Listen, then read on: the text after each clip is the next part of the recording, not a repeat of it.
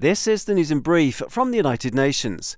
As the full scale of the earthquake disaster in Turkey and Syria unfolds, UN humanitarians have stressed the critical need to step up search and rescue efforts and ensure that life saving aid reaches all those who need it.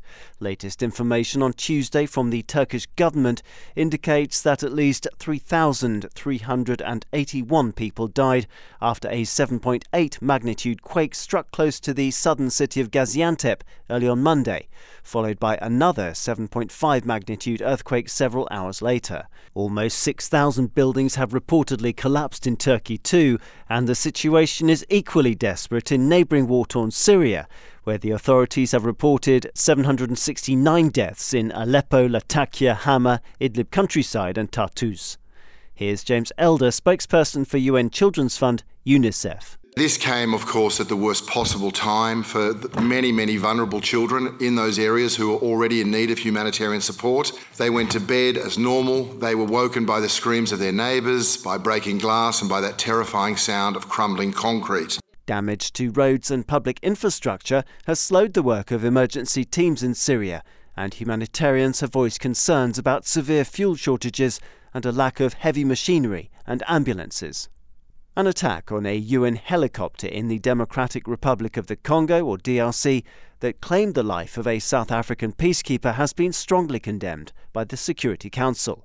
According to reports, the aircraft was hit on Sunday as it flew to Goma, the capital of Nord Kivu province in the east of the country. Despite sustaining injuries during the attack, the pilot brought the helicopter down safely. In a statement, the Security Council's 15 members said that deliberate attacks targeting peacekeepers may constitute war crimes. They also strongly condemned the escalation of violence in eastern provinces of DR Congo, which is linked to decades of insecurity and more than 100 armed groups which operate there. The UN's human rights chief, Volker Turk, has called for the Somali authorities to launch an investigation after clashes between security forces and clan members left scores dead in the north of the country.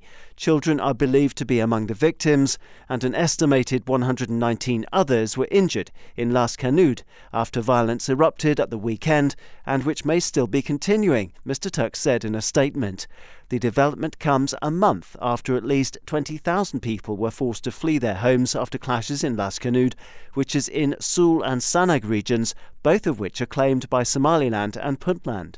Further displacement could result from the latest flare up, it's feared, compounding the already fragile humanitarian situation in the region. Daniel Johnson, UN News.